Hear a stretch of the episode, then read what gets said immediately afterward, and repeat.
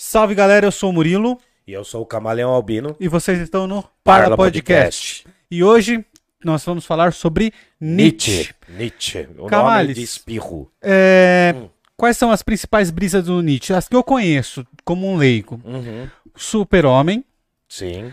o Torrent Quem Tu És é a mesma é a mesma coisa ali? É, é mais uma expressão, tudo, é uma expressão. Né? Mas faz parte. ó. Ele fala muito sobre o dizer o sim pra vida, né? Sim, essa é a parte afirmativa da filosofia dele. Aquele filme inspirado, aquele filme que o Jim Carrey fez, que ele fala assim pra tudo, é meio inspirado no Mentiroso? Nietzsche? Não. Do mentira Tem um qual? filme do Jim Carrey que ele tem que falar sim pra tudo. Não, não tem nada a ver. Não, Não. tem nada a ver. Acho que não tem nada a ver. Não conheço esse. Eu pensei que era um mentiroso, mas tudo bem. Não. Enfim, então depois tem também o Amor Fati. Amor fati é um conceito do final da obra dele. Hum. E bom, que eu me lembro são esses, né? E Deus não está, Deus está morto. Deus está morto também. É a frase mais famosa dele. Que ele roubou também, mas a gente vai falar sobre isso. Tá. Então vamos agradecer antes aqui aos nossos patrocinadores, a Pizzaria Giuseppe. Se você Pizzaria. tá em Jundiaí, região aqui, peça sua pizza lá na Pizzaria Giuseppe, que hoje nós temos 10% de desconto para quem ligar lá no Parla. e falar que viu aqui no Parla. Exatamente, Camales. Muito obrigado. É, Então segue lá no Instagram, dá um salve lá, pede sua pizza. Ainda que você não peça hoje, peça outro dia, fala que viu aqui no Parla, isso ajuda muito a gente. Beleza. Beleza? Tem também a IC Pinturas. A EC Pinturas fazem manutenções, pinturas residenciais, comerciais. Então, se você tem um comércio, precisa que ele seja pintado fora do horário comercial, entre em contato com a EC Pinturas. Se você quer pintar sua casa também, a gente já, já iniciou o ano aí, já estamos quase entrando no mês, no mês 3. Mas é muito legal começar esse ano já com a casa pintadinha, com, com as coisas tudo em ordem. Sim. Dá um salve lá, EC Pinturas. E é Instagram. aniversário da IC Pinturas hoje, hein? Um beijo pra você. IC É verdade. Um beijo pra Feliz Pinturas. aniversário. Que tá com a gente desde o primeiro episódio, Sim. cara. Com você desde sempre. Desde o da- nascente, Desde o nascimento, exato. desde o nascituro. Desde a nascitura, vai, e aí? É, e, é são isso. esses. Façam um pix aí pra gente, se vocês veem valor no nosso trabalho. Acompanhem É aí, pix, vejam arroba parlapodcast.com.br Como? pix, arroba parlapodcast.com.br Trazendo filosofia pra sua vida. Exatamente. Bora. Sigam a gente lá no Instagram, é o arroba parlapodcast, Arroba, parlapodcast. certo? Lá a gente até fez, fez um questionário de, pra galera que queria mandar perguntas e Sim, tal. A gente vai responder em live também. É, eu, vou, eu respondi lá, mas vou responder aqui também. Tá, você lembra de cabeça as perguntas? lembro, lembro. Putz, tenho mais por ou isso menos. que eu gosto de você. É, obrigado. É, então, entrem lá é, no nosso Instagram, sigam lá, mandem as perguntas, ainda que a gente não fale aqui na live, a gente vai falar pelo Instagram, a gente responde tudo lá. E segue o nosso Instagram pessoal também, o meu é o Murilo Cássio. O meu é Camaleão Albino, se não quiser Camales seguir também, Albino. tá à vontade. Sigam lá, sigam lá, é legal, é Hum. importante vocês estarem com a gente interagindo lá. E bora que vamos, Camares. Bora que vamos. Qual é a do Nietzsche, cara? Qual é a brisa do Nietzsche? O que, que nós, estamos, nós temos pra falar do Nietzsche? A obra do Nietzsche se confunde muito com a biografia do Nietzsche, assim como muitos filósofos, Pô, mas o Nietzsche ele foi um cara que também percebeu que a biografia dele poderia estar emaranhada na obra. Então é muito difícil falar do Nietzsche sem falar da vida dele. Ele é, É. um jovem, ele é um jovem que nasce em 1844 e tem um detalhe fundamental. Ele nasce de em uma família de pastores luteranos. Pela parte do pai, o pai dele era o pastor da cidadezinha, e pela parte da mãe, o avô dele, o pai da mãe, também era pastor. Eles Caralho. estão, pela, pela tradição, pastor, pastor de, de igreja, igreja não mesmo. nem o pastor. É pastor, pastor luterano. Sim. Da igreja luterana. E aí o que acontece? né, Da, da reforma protestante. O Lutero é o cara da língua alemã, Sim. que vai modernizar o alemão para a Bíblia, inclusive e tal. Aliás, são muito importantes, né? Lutero, porque ele moderniza a religiosidade e faz a reforma protestante, né? Ah, pode passar, pode passar. É, o Lutero faz a reforma protestante e também tem o Johannes Gutenberg, que é o pai da imprensa, que vai fazer com que a Bíblia chegue a mais lugares. Ao mesmo tempo que o Lutero ele traduz a Bíblia do alemão para o alemão, né? O Gutenberg, um outro alemão, também vai popularizar a leitura de livros porque vai prensar. O primeiro livro prensado, né? Uma das maiores invenções da Idade Moderna é a prensa. O primeiro livro prensado é a Bíblia de Lutero. Entendeu? Então, bom, mas aí o Nietzsche tá E no aquele século... lanchinho prensado. Ah, lenchinho prensado é outra coisa. Começou de novo. Caiu de novo, mano? Deixa eu ver aqui. Porra, cara, aí não vai dar, hein? O que que acontece? Não sei. Não Travou? sei, não sei. Alô? Acho que voltou, tá funcionando, mano. É, então, mas ele tá caindo aqui o Irium. Hum.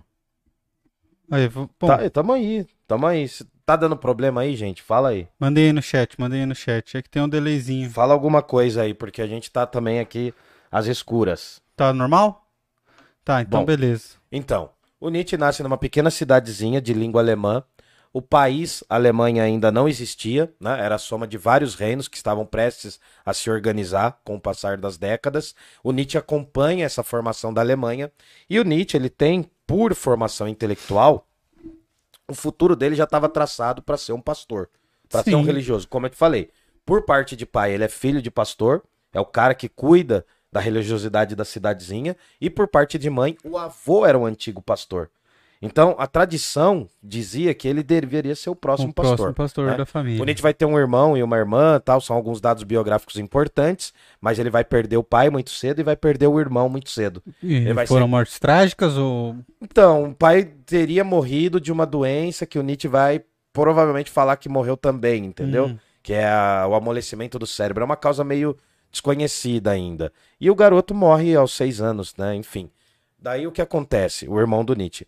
Aí o que ocorre? Ele é praticamente criado por mulheres, né? Pela tia, pela mãe, pela irmã, enfim. Essa irmã vai ter, vai ser uma figura importante na história da vida dele, né? Para o bem e para o mal. É interessante a gente pensar nisso também. O Nietzsche ele não tem uma formação de filósofo, propriamente dito. O Nietzsche não é um filósofo no sentido mais rigoroso. Ele é um filólogo. Ele é um estudioso da língua alemã. Ele é mais ou menos assim, é como se ele tivesse feito um curso de letras, né? O equivalente seria mais ou menos isso. E ele tinha uma formação muito clássica, sabia grego, latim, sabia um pouco de das línguas, né, do aramaico, do, do, do hebraico, algumas coisas assim ele sabia também, né, mas principalmente grego e latim. E aí ele tem uma formação acadêmica muito rigorosa, ele é um jovem talento. Aos 25 anos ele se torna professor numa universidade.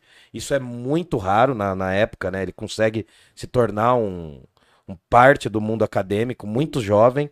Ele é um ótimo estudioso. E aí o que acontece? Tem duas influências que são fundamentais. A primeira é a influência que ele tem do Schopenhauer. Ele achou um livrinho do Schopenhauer. Isso, ele estava andando. A história, né? Ele conta várias histórias, porque ele sempre escreveu muito sobre si mesmo. Uma das historinhas é que ele estava andando num lugar, de repente ele trombou com um antiquário, um lugar que vendia livros velhos, um sebo, e lá ele encontra o mundo como vontade de representação. Se você não conhece o Schopenhauer, o Arthur Schopenhauer, Putz, a gente gravou o nosso último episódio, Foi né? sobre Foi ele. sobre ele. Então Foi um depois dos mais legais, cara. Foi um dos filósofos mais legais que eu. Arthur Schopenhauer. E tem algumas características importantes. Por exemplo, o eterno retorno é um conceito que já aparece de alguma forma no Schopenhauer. A noção de ateísmo já aparece no Schopenhauer. Uma certa noção de vontade é um dos conceitos do Schopenhauer. Então tudo isso vai acabar sendo muito importante para o Nietzsche. Bom, aí ele se torna professor numa universidade linda, à beira, à beira de um lago, né? Universidade da Basileia, na Suíça, tá? Lugar super bonito, tá ligado? Daí ele vai ser um jovem professor, vai ficar por um tempo lá e vai estourar uma guerra. Vai estourar uma guerra chamada Guerra Franco-Prussiana, da França contra a Prússia, que é a região que domina os reinos alemães. Essa guerra vai fazer a Alemanha nascer. A Alemanha se torna um estado a partir dessa guerra. É o famoso Segundo Reich, né? O segundo estado da Alemanha. O primeiro foi o Sacro Império Romano Germânico, lá no final da Idade Média. O segundo é do século XIX e o terceiro vocês já imaginam qual é, né? Teve gente até que apoiou aí um tempo atrás. Ah, enfim, aí o que que acontece? Não, só essas informações já valem o like. É, ele fica professor por um tempo, vai pra essa guerra, ele volta, daí ele começa a ter diversos problemas de saúde, uma saúde Ele foi muito pra frágil. guerra com qual função? Ah, enfermeiro. Ah, tá. Enfermeiro. É, Ele foi soldado raso na guerra. Né? Ele tem algumas fotos que ele participou da guerra ali, né? Umas duas ou três fotos, mas ele foi soldado raso. Só que essa guerra, ela era extremamente marcada por um nacionalismo, por uma ultravalorização da Alemanha, entendeu? Então aí o espírito, a mentalidade alemã estava se unificando. E nesse momento surgia também vários movimentos falando da supremacia racial desse povo, entendeu? Então, já no século XIX, eu tô falando de 1871, tudo bem? Bom, aí o que que acontece? Ele vai sair da universidade, ele vai dar aula durante mais ou menos 10 anos, em- com algumas interrupções, aí ele abandona a universidade, ele ganha uma aposentadoria por conta de saúde, por invalidez, ele não, ele não pode mais exercer a Isso ele profissão. tinha quantos anos? Cara, ele tinha 35. Putz. 35 para 36. Tá. E aí ele se torna, ele se torna um filósofo errante que vai andar por várias cidadezinhas da Europa e ele nunca mais vai ter uma vida fixa, nunca mais vai ficar um ano e meio no mesmo lugar. A aposentadoriazinha dele, ele vai ter uma aposentadoria que vai permitir que ele viaje, mas são viagens muito curtas, muito simples assim. E bom, por fim ele morre doidão, né? Ele morre, abraça um cavalo em Turim, pede perdão pro cavalo, tal, por conta do René Descartes. É uma história bem interessante também. E aí ele tem um colapso, ele fica 10 anos sem escrever. Quem vai tomar conta dele é a irmã. E a irmã dele vai viver até 1935. Ela ra- ramela um pouco, né? Ela ramela bastante, porque ela vai juntar toda a obra do Nietzsche, vai criar algumas partes da obra, vai colocar trechos extremamente preconceituosos e vai vender essa ideia de que o Nietzsche era um supremacista. Entendeu? Uhum. Do- do- dos alemães. O bigodinho Aí adorava. o né? bigodinho vai curtir. Na Primeira e na Segunda Guerra, os soldados, a maior parte dos soldados alemães vão com algumas obras do Nietzsche no bolso. Cara, Era muito comum, era muito comum, né? A gente tá falando de um, de um povo que tinha uma formação intelectual muito grande e tal, mas era muito comum, sobretudo na Segunda Guerra, uma parte do Assim Falou Zaratustra ir no bolso dos soldados. Entendeu? Era na Segunda Guerra foi foi era eles mandavam o evangelho, né, o Novo Testamento pra galera e mandava o Assim Falou Zaratustra. Porque foi vinculado muito essa questão. O Nietzsche tem vários conceitos e o próprio Nietzsche em alguns momentos ele tem passagens extremamente perigosas. Me perguntaram lá no, no, no Instagram se o Nietzsche também era machista. E sim, ele tinha um traço machista. Aí a gente já pode falar disso, né? Porque machismo é um conceito a partir do século XIX. E tinha alguns traços misóginos, de extremo desprezo em relação às mulheres. E a vida amorosa dele foi uma droga, né? Foi, uma, foi péssima, assim, né? Virgão. Virgão, Virgão, ele se apaixonou algumas vezes, tal, é, frequentou algumas, alguns cabarés, Hum. dizem que ele contraiu uma doença chamada sífilis num dos cabarés, que isso teria atrapalhado a mente dele, inclusive, que ele tinha ficado hum, louco por causa disso. A, a sífilis, uma das questões que ela dá é a demência. Ah, é? É, você nunca viu aquele, aquele filme do, do, do Rodrigo do Rodrigo Santoro, o Heleno, daquele jogador do Botafogo? Não. Pô, é incrível. O cara também teve sífilis. O Heleno de Freitas, um dos maiores jogadores do Botafogo dos anos 30, ele também teve síf- sífilis, não se cuidou e ficou maluco. Tinha um lance, os piratas, né? Tinham muito. Então, também. É, todo mundo que contraía essa doença geralmente não tratava, na- até o século XIX se tratava de forma muito diferente, e aí acontecia isso. Mas bom, isso é um panorama geral da vida do cara, né? Aham. Tem uma outra influência dele que é extremamente importante, deixa eu pegar aqui na minha sacolinha de maldade. Pega aí, pega aí. Não dá pra ver muito bem, mas bom, te- ah, a música é uma das coisas que influenciou muito a vida do Nietzsche. E tem um maestro alemão do século XIX que é muito importante. O Nietzsche teve duas grandes influências. Na filosofia foi o Schopenhauer e na música foi sobretudo esse cara aqui, ó, Richard Wagner. Só que é uma coleção de CDs de música clássica, de música sinfônica, né? E o Richard Wagner foi uma das principais influências. Quem não conhece, provavelmente vai lembrar se eu tocar aquela parte da música, a Cavalgada das Valquírias. Qual que Pam, é? pam, param, pam, pam, pam, param, pam, pam, pam, param, pam. Você nunca ouviu? Pô, louco. Essa que você tá fazendo aí? É não? essa, e inclusive aparece num filme genial, que é o Apocalipse Now, do Franz Ford Coppola. Tem que ver filme, fi, tem que ver O filme, gordinho. Black Alien fala desse filme. Então, Apocalipse Now tem uma cena lá dos helicópteros chegando e toca essa música. É uma ópera, o Richard Wagner só existe Senhor dos Anéis por causa desse cara. Sério? Porque esse cara pegou as lendas dos reinos alemães, pegou umas lendas nórdicas e reuniu essas lendas em umas óperas. A ópera mais famosa se chama. Opa, falhou o áudio. A ópera mais famosa se chama O Anel dos Nibelungos, que influenciou o surgimento do Senhor dos Anéis. Pô, Ligado? que legal, Só cara. tem, só tem o. Tolkien. O Tolkien escreveu O Senhor dos Anéis por causa deste cara aqui, ó. Não é esse cara aí que, o- que os nazis também gostavam? Ah, sim, também tem, né? Isso era tocado. Ah, isso vai fazer parte da cultura alemã, desse pan-germanismo do século XIX, que no século XX vai desembocar na visão deformada do bigodinho lá, né? Do, dos caras da Alemanha dos, dos que anos aí 30. corta pro Brasil 2021. É, tem, é, é. Mas você sabe que aquele. Ah, não, eu vou deixar pra depois porque tem uns conceitos que a galera do, do século XXI do Brasil tá abordando que tem a ver com esse período também. Beleza. Boa Agora- noite, Ana Cláudia. Boa noite a todos noite, que chegaram aí. Deixem um like aí pra gente, galera. Se puder, compartilhe o vídeo. Isso ajuda muito a gente. Vamos, vamos pros conceitos? Como é que tá aí a galera tá é, eu ouvindo? quero saber a sei. brisa da- do, do Nietzsche e eu quero deixar aberto aqui pra galera mandar perguntas também, cara. Vocês Sim. podem mandar perguntas ou através do nosso superchat aí, ou se você quiser mandar pergunta normal, pode ser também. O superchat você acaba ajudando a gente. Mas se não der, pode mandar pergunta que eu vou ler aqui todas as perguntas, beleza? Fechou, é nóis. Bom, então pra gente começar a entender o Nietzsche, a gente tem que entender que a filosofia dele, ela é plural na sua escrita. Ele escreveu em forma de poemas, ele fez dissertações, escreveu em formas de aforismos, que são textos curtinhos, ele escreveu em forma de panfletos, né, atacando pessoas que ele não gostava também. Então ele tem muitos estilos. O Nietzsche foi um músico de segunda linha também, compôs algumas músicas, bem cafoninhas até, mas compôs. E aí o que acontece? Então o Nietzsche ele tem uma escrita muito plural. A escrita dele tem várias formas. Ele, ele meio que deu uma respirada, ele deu fôlego novo para a filosofia da época dele ao escrever com esses gêneros todos, né? Ele era um estudioso das palavras, então ele vai fazer vários estilos. E aí, para a gente poder falar disso também, a gente tem que lembrar que ele é um perspectivista. Vai ficar muito mais fácil você entender Nietzsche se você não insistir em entender tudo de primeira vez.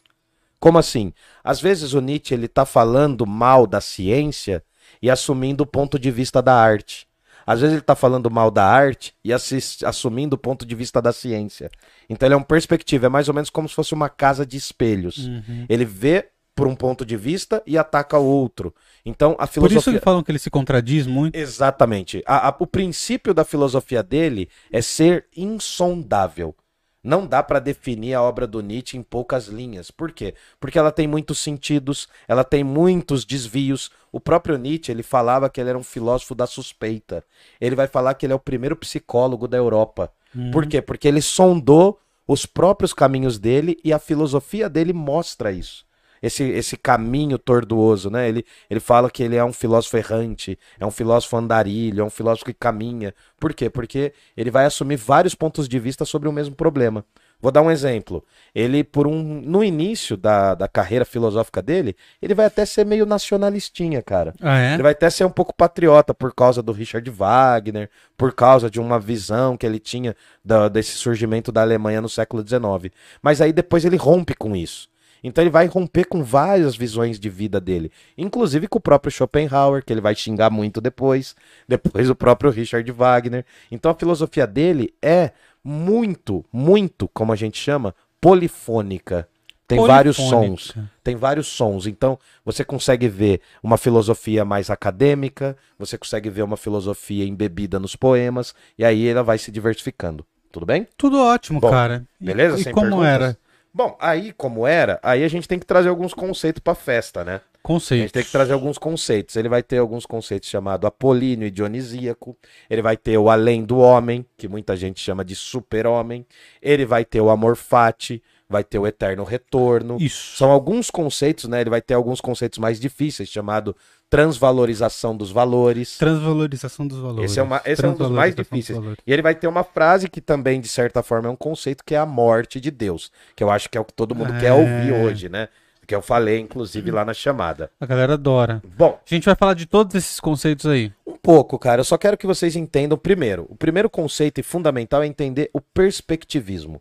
É você entender que ele é mais ou menos assim. Às vezes a gente acorda pensando numa coisa e vai dormir em outra, totalmente diferente. Hum. Na filosofia dele, acontece isso. Às vezes você tá lendo ele criticando, por exemplo, uma. Vou dar um exemplo bobo. Ele tá criticando o- a filosofia do Schopenhauer num aforismo. No outro aforismo ele elogia. No outro aforismo, não, olha, a filosofia do Schopenhauer é errada por causa disso, disso, disso. Mas ela é muito certa por causa disso, disso, disso. Entendeu? Então ele faz um balanço também. Ele, Ele, é um faz filósofo... um papel de advogado do diabo o tempo todo. Sim, e, se e- contrapondo o e tempo no, todo. e no final das contas ele mata Deus e o diabo. Então, é, é mais ou menos isso. Não, porque ve- ó, a, a filosofia dele é tão plural que no final da vida ele escreveu uma autobiografia filosófica. Tá entendendo? Pra, às vezes, desmentir algumas coisas que ele já tinha falado e é pra confirmar outras que ele não tinha falado.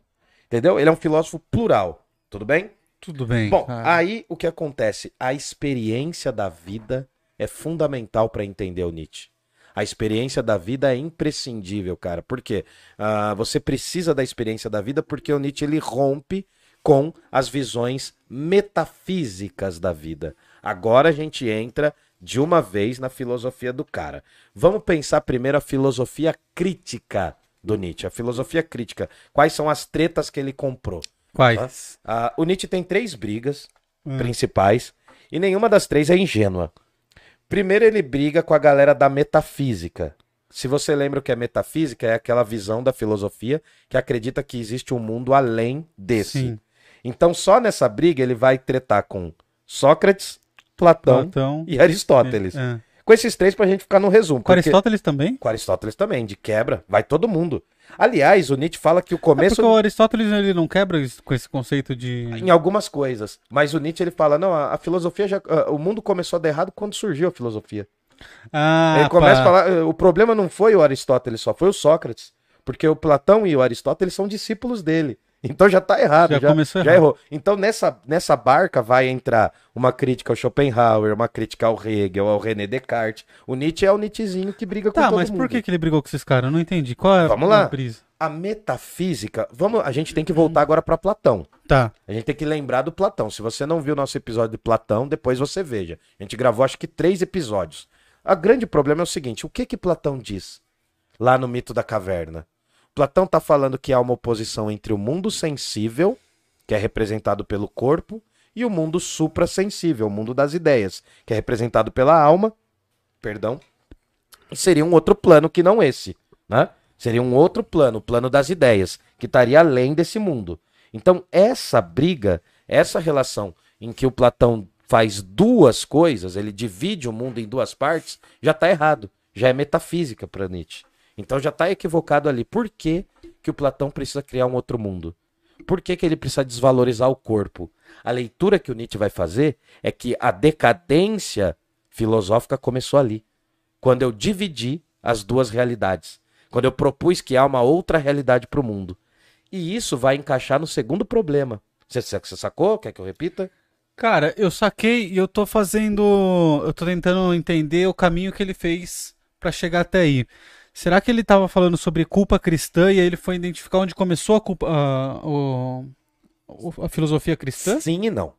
Ele tá querendo dizer, primeiro ele tá brigando, ele, assim, ele vai ter várias brigas, ele vai abrir É. briga com todo mundo. Mas em relação ao Platão, ele fala assim, olha, até então, né, nesse primeiro livrinho dele, nesse primeiro livrinho, ó, O Nascimento da Tragédia.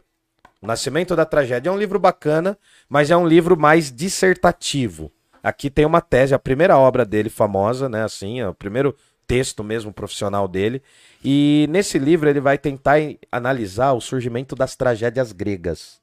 Sabe as tragédias? O Édipo Rei, todas as obras, tem várias, né? Tem, tem o Prometeu Acorrentado, tem várias obras que são tragédias gregas, que eram encenadas no teatro. E ele vai falar assim: essas obras, elas representam uma base da cultura grega em dois pontos de vista. Primeiro, pelo lado apolíneo, que tem a ver com o deus Apolo, que é o deus da ordem, o deus da organização. Segundo, com a base do deus Dionísio, que é o deus da desordem, o deus da orgia, o deus também da tragédia. Esses dois elementos juntos formavam a cultura grega. E estava tudo bem. Né? Os gregos eles não tinham vergonha das partes sombrias da vida deles, segundo Nietzsche. O Nietzsche vai falar assim: olha, os gregos eram um povo extremamente violento e não se envergonhava disso, extremamente mal com outros povos e não se envergonhava disso. Os gregos eles relatavam as maldades deles nos detalhes, mas ao mesmo tempo era um povo muito sábio. Era um povo que abraçava a vida não só de corpo e alma, além de tudo isso. Eles não viam distinção entre corpo e alma. E aí os gregos eram esse modelo que o Nietzsche está querendo colocar. Só que daí surge Sócrates. E aí Sócrates começa a pender para o lado racional da vida. Ele fala: tem um problema aí. Tem um problema. O lado racional da vida, sozinho, não faz sentido. Então, para a gente poder falar disso, vocês têm que dar uma olhada no Sócrates, né, no pensamento do Sócrates. Sócrates é um filósofo que vai tentar instituir a racionalidade, vai falar que quem conhece o bem conhece a verdade e não erra. E o Nietzsche fala: não, mas o erro que constitui a vida. É o equívoco, é o problema que constitui a vida. É a desordem. Sem o elemento da desordem, não tem vida. Entendeu? Ficou mais ou menos claro? Ficou. Ou tá muito viajado? Não, não, tá. Eu entendi. Eu queria que a galera mandasse É, no chat se entendeu. Se a galera estiver achando muito viajado, eu volto. Pode falar. Camales, eu... vai tocando aí que eu só vou resolver Tá. um belzinho aqui. Não, mas então aí o que acontece? Pra gente entender a base do Nietzsche, a gente tem que entender um pouco da cultura grega. Os gregos, eles foram inventores, né? Inventores, basicamente, do teatro grego, né? Que lá tinha as tragédias e as comédias. E é muito estranho a gente imaginar, porque as tragédias gregas, às vezes, faziam com que as pessoas rissem dos próprios problemas. Uma sensação muito trágica, por exemplo, tem uma tragédia que é famosíssima chamada Édipo Rei, que é aquela que ele descobre que ele matou o próprio pai e que ele é filho da própria esposa, né, que é a mãe dele. E então essa tragédia, ela motivava os gregos a continuarem vivendo. A visão trágica do mundo era extremamente importante no mundo grego. E aí o que acontece? O que, o que o Sócrates vai, vai fazer?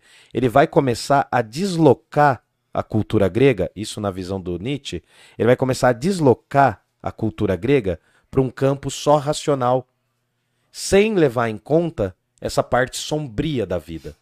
Entendeu? Então, assim, o Nietzsche fala: olha, essas duas partes, a parte apolínea, que é do deus Apolo, o deus da ordem, da organização, da lógica, da poesia, do sol, da claridade, e o sombrio, o Dionísio, né, o deus da violência, o deus da embriaguez, o deus da tragédia, essas duas coisas tinham que coexistir. Vou dar um exemplo bem bobo, pode parecer bobo, mas ajuda. É mais ou menos como assim: os gregos, na visão do Nietzsche, eles tinham o yin e o yang bem definidos. O claro e escuro da vida deles aparecia de uma forma muito bem feita. Só que com a filosofia começou a se valorizar apenas a claridade, só o conhecimento racional. Então a filosofia começa e eh, quando a filosofia começa com Sócrates, né, na verdade ela recomeça, mas quando a filosofia surge com Sócrates, o modo do Sócrates filosofar, ele começa a mostrar a decadência da visão de mundo, que é uma visão que vai valorizar a razão e não vai valorizar o corpo, vai valorizar né, a intelectualidade e não vai valorizar as paixões. Pro Nietzsche, valorizar as paixões é importantíssimo. E aí ele vai falar assim: olha o que, que os filósofos fizeram. Eles tiraram a parte sombria da vida e passaram a entender tudo de modo racional. Então a filosofia é um problema. E o filósofo, ele é uma figura problemática, porque ele só vê a parte do intelecto e muitas vezes esquece a parte do corpo. Entendeu? Então a gente vai caminhar, né? Nessa primeira obra, aí é difícil, né? Eu não indico muito se começar com essa, porque é é uma leitura mais árida.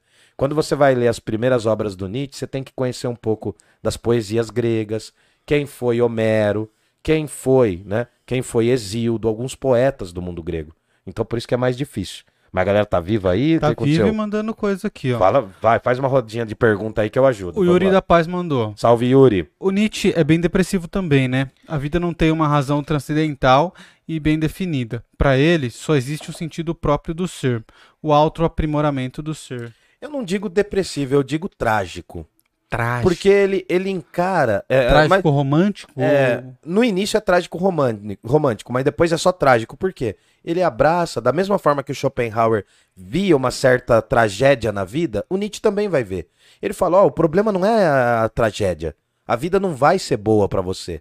A vida não é boa pra maioria das pessoas. Então não é uma questão de ser depressivo ou ser emo ou ficar no canto ali. É uma questão assim: se você assumir de forma heróica que a vida é uma tragédia e não tem sentido, você convive melhor consigo mesmo. Você vai dar menos peso às coisas que não precisam e mais peso às coisas que precisam. Entendeu?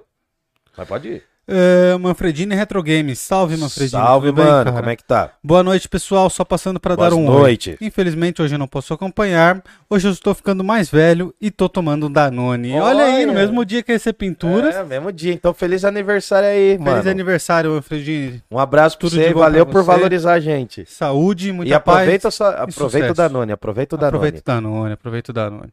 Espero que você veja depois. Bom, E veja esse parabéns. Hum. Aí o Walter Azevedo elogiou, falou, tá muito bom, bem didático. É o Camales, ele tem esse talento, cara. Tô Yuri da Paz mandou. Hum, é trágico por não acreditar em um sentido pré-determinado da vida, o MR, MR Phelps mandou aqui. Não, é trágico, ô Phelps, salve. É trágico porque ele compreende que a vida não tem o menor sentido e quem dá sentido à vida é o indivíduo. Não é Deus, não é a alma, não é a vida eterna, não são outros pontos. O Nietzsche vai falar assim: olha, tá vendo que todos os valores da filosofia e das religiões sempre falam de uma coisa fora do mundo?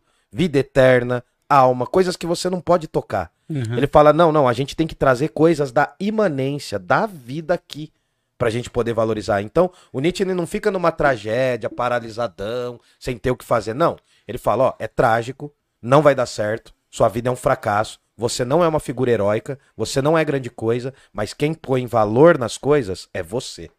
Então você pode fazer tudo isso, ter consciência de tudo isso e ser uma pessoa grandiosa. Você é um merda igual a todo mundo. A partir do momento que você entender isso, Você faz muita coisa. você. você... Mas eu acho bom esse pensamento, Eu porque também acho, a partir cara. do momento que você começa a se achar muito inteligente, você já fala besteira, entendeu? É. Então, assim, o que o Nietzsche está querendo falar, assim, a dimensão trágica da existência é você ver que não tem sentido, é um caos desordenado, muito parecido com o que o Schopenhauer fala, só que o Schopenhauer ainda salva o ser humano, né? Ele fala que ainda tem uma vontade. O Nietzsche fala, toda vontade é vontade de algo. Então o Nietzsche fala, não é uma vontade cega guiando o homem, é uma vontade de poder, é uma vontade de ser sempre mais, é uma vontade de extravasar. O Zaratustra, ele extravasa as coisas, né? Ele superabundancia as coisas. É, tá bonito, vai. Eu, eu gostei, gostei disso daí, Vai. cara. Mas, ó, Porque é, é meio libertador, né? Sim. Você, você saber que você não é o centro do mundo, Mas que claro. você não é um herói, que você é falho. E aí, de repente, você. É, é porque assim, a gente sabe as nossas fraquezas, as nossas inseguranças. sim, E quando a gente vai fazer alguma coisa, sempre tem aquela insegurança, e a grama do vizinho sempre é mais verde, né? Sempre parece que é mais fácil para os outros fazerem.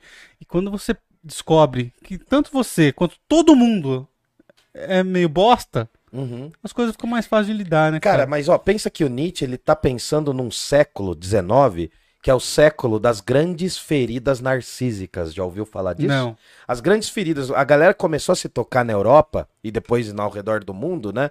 A galera falou assim: mas peraí, ó. Lá no século XV pro XVI, o ser humano viu que não era o centro do universo. Porque a Terra não era o centro, a Terra girava em torno do Sol, então ela não é o centro de coisa nenhuma. Ali no século XIX, a galera viu: o ser humano não é o centro da evolução humana graças a figuras como Darwin, né? O Darwin colocou o ser humano no seu devido lugar, que é mais uma espécie dentro das muitas espécies. E aí, logo depois do Nietzsche, ainda aparece o Freud, Pra ferrar ainda mais o rolê, fala assim, ó, o ser humano não é dono nem da própria casa, nem da própria mente, porque tem uma parte inconsciente. E de quebra, a gente ainda pega o Marx, que fala que o ser humano que não é consciente das questões materiais que o guiam, ele está alienado. Então note que o século XIX, ao mesmo tempo em que a Europa estava se sentindo centro do mundo, dominando um monte de lugares, invadindo a, a África, destruindo a África arbitrariamente, uma parte da Ásia, uma parte da Europa também, ao mesmo tempo há uma noção de que o ser humano não é mais o centro de nada. Ele vai perdendo essa exclusividade. Então, esses filósofos que eu falei, essas pessoas, né, o Nicolau Copérnico, o Freud, o Marx e o próprio Nietzsche, eles são pessoas que estão percebendo essa dinâmica da vida, né, cada um à sua época, o Copérnico menos, mas eles estão percebendo que o ser humano, ele coloca valores nas coisas e ele não é o centro tal como ele acha que é. Sacou? Pode ir? Saquei. Não, eu ia falar agora que a gente acabou de bater o recorde dessa nova temporada do Parla, que Hum. somos só nós dois aqui Sim, falando com a galera, de 20 pessoas simultâneas, Pô, que cara. legal, Estamos... Pô, a gente fica feliz. É, é pouquinho assim, mas a gente fica mó feliz, Pô, né, é mó feliz. Eu vi que você tá com carinha de bobinho. Então, obrigado, galera. Dá o like aí, quem estiver assistindo e não, tem, não deu ainda, porque aí o YouTube vai empurrar o vídeo para mais pessoas.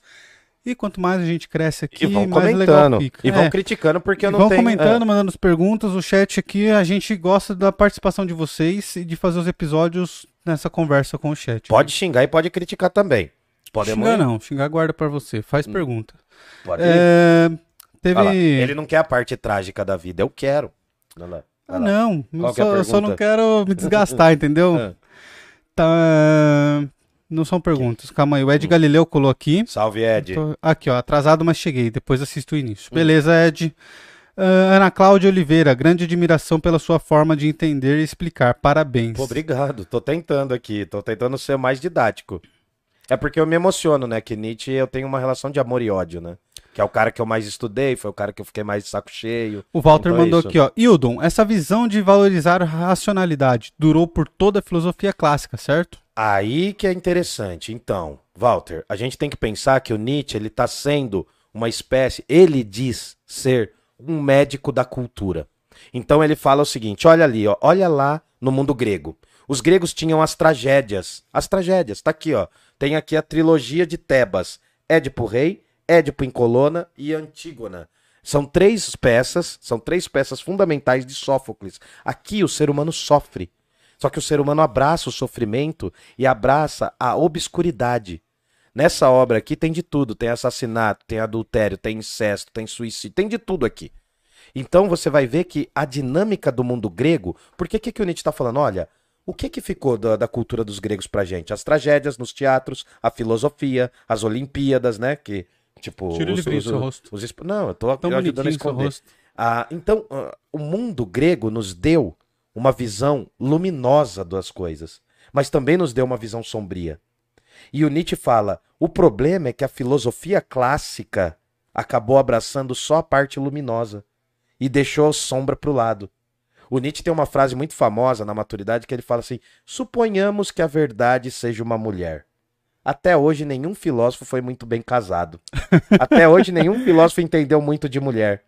Por quê? Porque os homens, os filósofos, eles queriam botar vestes bonitas na verdade. Só que a verdade tem uma parte sombria, tem uma parte que vai além. Claro que essas expressões são ambíguas também. O Nietzsche dá uma provocada, inclusive nos movimentos feministas do século XIX. O Nietzsche é, é muito complexo entender o Nietzsche politicamente. Eu tentei fazer isso no mestrado e não deu, mas enfim. Essa visão da filosofia clássica, sobretudo Sócrates e Platão, vão influenciar muito o cristianismo. O Nietzsche fala: o cristianismo é platonismo para o povo. O que, que ele quer dizer? Já que as pessoas, a população, a maior parte, é semi-letrada, é semi-analfabeta, como eles não iam entender Platão, ficou mais fácil eles entenderem o cristianismo. E aí entra o segundo grande ponto de luta do Nietzsche, que é a tradição judaico-cristã. Ele vai falar assim: olha, vamos pensar o seguinte: lá na Grécia está surgindo o pensamento socrático-platônico. Não está valorizando a vida. O mito da caverna mostra a saída da alma do corpo e indo para um outro plano melhor.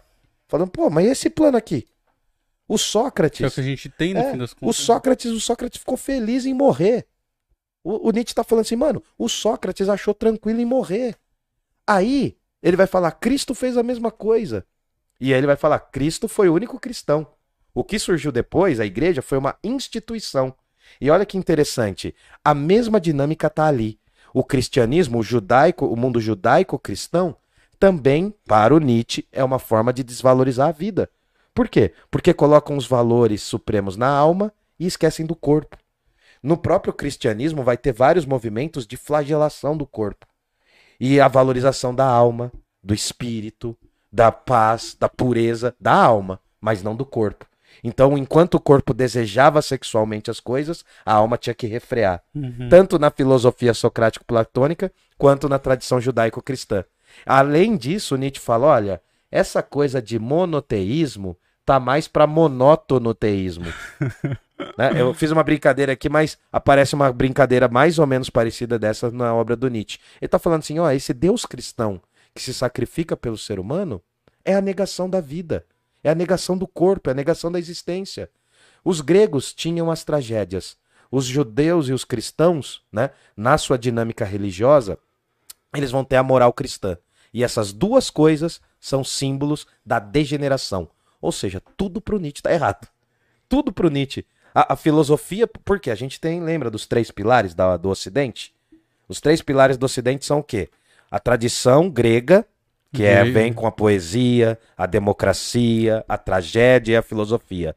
A tradição judaico-cristã, que tem a valorização do ser humano, a noção de homem interior. Vai ver os outros episódios nossos lá que vocês vão E o entender Direito romano. e o direito romano. Então, esses três pilares, O Nietzsche não fala muito. Ele vai falar também bastante do direito, mas vamos deixar pra lá. O Nietzsche ele tá derrubando os dois pilares da humanidade. É por isso que ele tem uma obra. Deixa eu pegar minha sacolinha de bobagem aqui. Você na, tá... ver- na verdade, eu trouxe quase tudo de Nietzsche. Eu vou ele botar trouxe na mesa. um calhamaço de livro que ele queria deixar aqui na mesa que não ia dar pra ver no nosso rosto aqui. Não, mas vamos pôr aqui, ó. Não sei se a galera vai conseguir ver. Não vai dar pra ver, cara, só vai ficar ruim. Não, mas deixa ficar ruim. Ó, vamos entender. Você tá parecendo o Pondé, aqueles caras que Não, põem não. bagulho atrás cheio de livro. Não, assim, não, ó. mas eu tô na humildade. Que pondé o quê, mano? Você tá me tirando, velho? Você tá me tirando, mano? Você viu esses dias que caiu o fundo verde do cara? eu vi de um advogado, de um juiz lá. Eu vi, mano, eu vi. Ah, o cara é desembargador, eu, vi, acho. cara. mano. Não, e o cara não ficou com Puta, vergonha, não. Ele falou, não, de boa, tá nada. É, mano, mas ó, vamos lá, então, vamos entender o que tá acontecendo, ó. Eu vou tentar mostrar. Alguém tem uma pergunta, alguma coisa assim? Tem um monte de coisa aqui rolando, Manda a cara. galera mandar que eu vou fazer mais ou menos uma cronologia das obras do Nietzsche. Saudade de assistir uma live, ainda mais falando do Rouba Brisa. Ah, o Nietzsche é um rouba-brisa do caramba. Rouba Brisa. Você tá na festa, você fala de Nietzsche, a festa para. E um O salve som pro... para e acende a luz. E um salve pro nosso queridíssimo amigo Aldino. Aldino, um salve pro Aldino Tem uma história com o Aldino. Eu já dormi com o Aldino no dia dos namorados, É. cara. Olha lá, viu só? Essa é uma visão dionisíaca. Ai, Po- mano. posso tentar fazer uma cronologia pra ver se a galera Pode, vai pode, manda aí, manda aí. Bom, ah, assim, aqui não é, é zero ego, não é mostrar que eu li pra caramba, não é isso. A ideia era trazer um pouco, pra mostrar um pouco do que que é o universo do Nietzsche e como ele mudou a minha vida. A primeira obra do Nietzsche que eu li, a primeira coisa que eu li do Nietzsche, que eu posso falar que eu li e entendi patavinas, foi o Anticristo.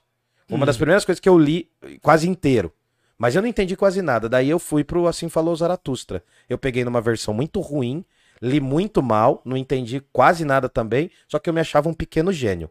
Daí quando eu fui pra universidade eu vi que eu não sabia nada de filosofia. É que quando você não sabe sobre as coisas, você É. acha que você sabe, né? A Exatamente. gente falou disso é, no falta episódio so- é, passado. e também do lance do Sócrates. Tava monarcando. É. Bom, então a gente tem a primeira obra séria do Nietzsche, eu não vou ficar falando das datas, mas tem O Nascimento da Tragédia. Aqui o Nietzsche vai tentar entender né, como a tragédia grega surge, como esses efeitos, ele vai falar do apolíneo, o lado luminoso da vida, e o dionisíaco, o lado sombrio. Eu estou simplificando, mas é basicamente isso. Só que tudo isso aqui tem um referencial que é da época da Alemanha. Ele está indo lá para o mundo grego, lá atrás, mas para entender o mundo da Alemanha no século XIX, dessa Alemanha em formação. Aqui ele vai falar da tragédia grega e vai falar das óperas wagnerianas, das obras de Richard Wagner, que eu tive que ouvir quase todas também para poder estudar o cara. Aqui nós temos um textinho bem pequenininho e eu acho que é bom começar com ele também. É sobre verdades e mentiras no sentido extramoral. É um livrinho curtinho, é bem bacana, é um textinho menor do Nietzsche que dá para entender muito sobre essa coisa de que nem tudo é tão verdade e tal, a, verdade é arbitrária, enfim. Ele já tá falando algumas coisas dos valores. Continua? Você acha que tá ruim assim? Continua, Pode ir? continua. Bom, eu vou tentar resumir o máximo. Ah, aí a gente tem uma segunda fase do Nietzsche em que ele abraça um pouco mais a ciência. A primeira fase, se a gente for dividir em três fases o Nietzsche, a primeira fase dele seria uma fase mais pessimista e romântica. A segunda fase seria uma fase mais científica, em que ele abraça uns filósofos mais cientificistas. E aí vai ter o Humano Demasiado Humano, parte 1, e o Humano Demasiado Humano, parte 2. São obras bem legais. E aí começa a vir as coisas que eu gosto mais. Ainda tem uma outra obra chamada Aurora, né, que ainda é muito científica, mas aqui já começa a se anunciar a morte de Deus, já começa a se falar um pouquinho da morte de Deus, tá? Aurora. Eu quase todos aqui é pela Companhia das Letras, tá? Eu não queria fazer propaganda da editora, porque ela não me paga pra isso. Você não queria por Mas, não, mas eu tenho que falar que é uma das melhores traduções. isso. Tô zoando. Não, é uma das melhores traduções, inevitavelmente, entendeu? Se você for comprar algum livro do Nietzsche, compra da Companhia das Letras, porque é uma das melhores traduções. É uma das traduções mais sérias. Entra lá no Instagram da Companhia das Letras e fala pra patrocinar a gente. É, fala. É. Eles nem sabem que a gente existe. Ô, Lilia Schwartz, dá um abraço pra você. Lilia Schwartz, cara, ela é professora, deu aula pro meu amigo semestre É? retrasado. É, ela é professora da USP, mano. Foi lá no Flow, deu- tentou ensinar os caras um monte de coisa lá. Os caras podiam ter prestado mais atenção. Bom, aí tem um que eu amo de paixão, chamado A Gaia Ciência. Aqui, ao mesmo tempo em que ele abraça a ciência, ele se despede. Aqui tem uma parte que é mais ou menos o seguinte: ele fala o seguinte, eu vou resumir. Ele fala: e se numa noite você escutasse um pequeno diabo subindo pelas suas costas e vindo sussurrar no seu ouvido e falando: Essa vida que você vive, você terá que vivê-la eternamente, centenas e milhares de vezes. As partes boas e as partes ruins. O que, que você diria? Você abraçaria a vida? Putz, pesado. É, isso, você viveria, você viveria as partes mais miseráveis da sua existência e as partes mais gloriosas também pela eternidade? O conceito de eterno retorno começa aqui e a morte de Deus, ele fala assim, olha, tem duas passagens muito legais em Aurora, em Aurora e em A Gaia Ciência que ele fala da morte de Deus. Ele fala assim, olha, imaginem um homem que saiu de dia, ao meio-dia com uma lanterna na mão, procurando Deus. E aí ele vai ao mercado e fala: cadê Deus? Cadê Deus? Cadê Deus? Vai perguntando e a galera começa a dar risada dele. Aí até que ele descobre que quem matou Deus e está com a faca desta morte são os próprios seres humanos. Essa imagem do homem saindo com a lanterna é muito parecida com aquela do filósofo cínico Diógenes, Uhum. que saía para procurar uma pessoa justa com uma lanterna durante o dia. Então é o louco, o homem louco. E tem uma outra cena aí propriamente da morte de Deus, ele fala assim: "Olha, imagine que estamos no alto mar agora. Agora temos o mar completamente livre. Não há mais nada, não há mais portos atrás, não há mais terra firme. Agora nós temos somente o mar. E vamos ter que conviver com o mar. Porque Deus foi tragado, Deus não existe mais. E não é esse Deus da igreja, não é isso que ele está falando. Ele está falando do conceito absoluto. Um conceito que desse sentido ao mundo. Ao mesmo tempo que ele está percebendo a morte de Deus, ele está ecoando aqui uma coisa chamada niilismo que ele roubou dos russos. Que ele roubou de um cara. ai, que eu amo de paixão também. Pode ser até um próximo episódio. Chamado Dostoiévski. Ele Dostoiévski. roubou desse cara aqui, ó. A frase Deus está morto no Nietzsche é maravilhosa. Mas no Dostoiévski é perfeita. É. O Dostoiévski, eu ainda acho, ainda acho, pode ser que eu mude daqui a alguns anos, eu ainda acho que o Dostoiévski, nesse ponto, ele foi além do Nietzsche ainda. Mas aí é uma outra história. Mas Ele leiam. Dostoiévski. Não, é, é mais ou menos simultâneo. Hum. O Nietzsche é um dos primeiros caras a ver na obra do Dostoiévski, fora da Rússia, um grande escritor. Ele é um Hum. dos primeiros caras a. Ele pega uma tradução francesa de uma obra do Dostoiévski e fala: caramba, esse cara é diferente. Esse cara é o maior escritor do meu tempo. Então eu vou absorver os conceitos desse cara e vou ler. Ele leu três obras do Dostoiévski que mudou a compreensão dele. E aí ele começa a falar do niilismo, a perda de sentido, a perda do chão. É por isso que o Bauman, lá no século XX, vai falar que a modernidade tá líquida. Porque o chão tá liso. Agora ele E não dá pra passar no rodo, né? Se a modernidade é líquida, nós Se passamos o o rodo. amor é líquido. É, o amor é líquido, a gente passa o rodo, né? Na, na, num vídeo do Aldino tem isso. Mas entenda, o que, que eu quero que vocês percebam? Aqui, a Gaia Ciência vai começar a abrir para a terceira fase, que é a minha fase favorita. Que essa fase nasce com o Assim Falou Zaratustra, que eu tenho em duas versões aqui, uma mais antiga e uma mais atual. E aí vem, olha o nome dos livros. Assim Falou Zaratustra, um livro para todos e para ninguém.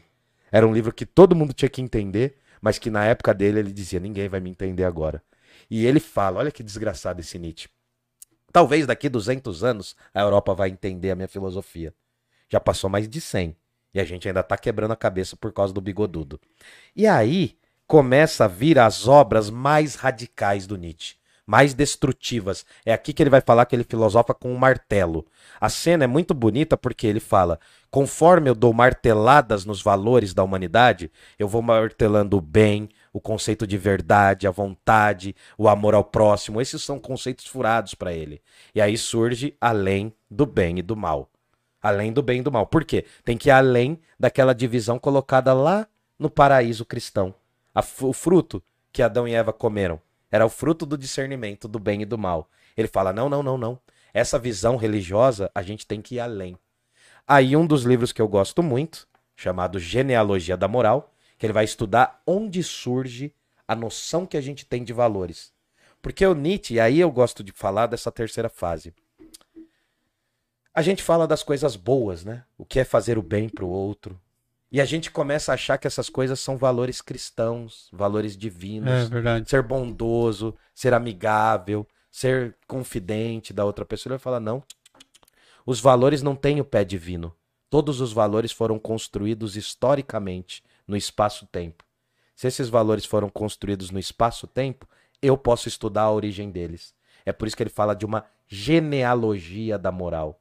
É mais ou menos assim: se a gente fizesse uma árvore genealógica sua, a gente encontraria os seus pais, depois seus avós, depois seus tataravós, e aí a gente ia para trás. O Nietzsche faz um estudo para tentar imaginar onde surgiu o bem e o mal. Nessa ele derruba até o direito natural, né? Muito por conta dos contratualistas. Ele briga com o Thomas Hobbes nessa obra. Ele briga com o Rousseau nessa obra. Então, note, o, o Nietzsche ele escolhe muito bem os é inimigos zica. filosóficos. Ele é muito zica. Eu falei. que- Quer fazer mais uma rodada para as perguntas? ou pode Termina seu raciocínio Bom, aí. e a aí- gente- eu já volto a ler o Tá. chat. Avançando, a gente tem a genealogia da moral. Esse aqui é um. Esses dois foram os livros que eu mais tive que ler do Nietzsche.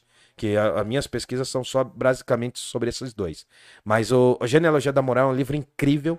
É um livro incrível, é pesado, mas vale muito a pena Cara, também. eles não são longos, esses livros, né? É, Ou as letras são pequenininhas, mas assim, é, Fato. são, é, são textos que precisam ser relidos, né? O Além do Bem e do Mal me deu muita dor de cabeça, eu tive que ler bastante. Isso aqui você lê em quanto tempo? Ah, de- não, depende, cara. É, Ler e entender é uma coisa. Ler, você lê. É, assim, se a gente fosse fazer, por exemplo, um mini curso aqui para as pessoas que estivessem dispostas, a gente poderia fazer um mini curso do Zaratustra para começar. Porque o Genealogia da Moral ainda acho um pouco mais pesado. É um, é um texto mais técnico, é um texto que você tem que voltar. Então, assim, na época da graduação, eu tive que ler basicamente todos esses para poder falar do Nietzsche. Uhum. Mas eu li ao longo de dois anos. E tendo professores para me explicar. Agora, como eu- se eu fosse revisitar o Nietzsche, que não é muito a minha intenção ler a obra inteira dele, eu pegaria o Genealogia da Moral, acho que eu duraria aí pelo menos umas três semanas lendo. Uhum. Mas eu ia ler, fichar de novo, rabiscar em cima, entendeu? Bom, chegando no final, essa é uma das obras lindas do Nietzsche, que ele também pega uma ópera do Richard Wagner e muda o título. Crepúsculo dos Ídolos. É aqui que ele fala, cara. Aqui E qual que é a obra que ele pega? Ah, ah, ele pega uma obra chamada Crepúsculo dos Deuses, que é Ah. uma, uma obra musical. Ele fala assim, o Nietzsche fala, olha, se eu pegar os valores da humanidade, Sócrates, Cristo, apóstolo Paulo, Deus, bem, mal, o amor ao próximo, o amor às mulheres, se eu pegar isso e der uma martelada, qual é o barulho que vai sair? Será que esses valores são ocos? Será que esses significados têm sentido? É aqui que ele fala que ao mesmo tempo que ele dá uma martelada, ele bate com um diapasão. Sabe, que é um instrumentinho de metal pequenininho, o pessoal da música clássica sabe bem. É um instrumento de afinação. Hum, Então, ao mesmo tempo que ele fala, eu tô dando uma martelada nos valores, não é violenta. é, é uma martelada, mas ainda é sensível. É. É mais ou menos que aqu- aquela coisa, eu vou te bater como uma borboleta, sabe? Do, do Muhammad Ali, Uhum. o boxeador, fala assim, eu sou forte como uma abelha, que é pequenininha, entende? É a contradição da vida. E aí vem um que eu lia muito no trem pra assustar as vovozinhas, né? Esse aqui eu lia muito, nossa, sempre tinha uma vovozinha que lia assim e falava, O anticristo. é, você é do demônio, né, menino? né? Uma vez uma vovó no trem falou que eu era do demônio porque ela viu o anticristo. E o anticristo é um livro que ele vai tentar analisar só o surgimento do cristianismo. Você vê que todas Vai as propostas. Vai, vai desmoronar. A vida é assim. Todas as propostas do Nietzsche são meio loucas, assim, né? Meio exageradas. E por fim, só pra eu encerrar, tem a autobiografia dele. Etsy Homo. Que é, olha a desgraça. O Nietzsche fala que Deus está morto. O Nietzsche vai aprofundar esse conceito de perda do sentido da humanidade. Vai falar do niilismo. Vai falar como vencer o niilismo. E além de tudo, a última obra dele, que é autobiográfica, ele usa uma frase de Pôncio Pilato, que é quando vai falar de Jesus: Eis o homem. Então ele usa essa frase, né? É que, homo, como tornar-se o que se é? Como ser aquilo que você sempre foi?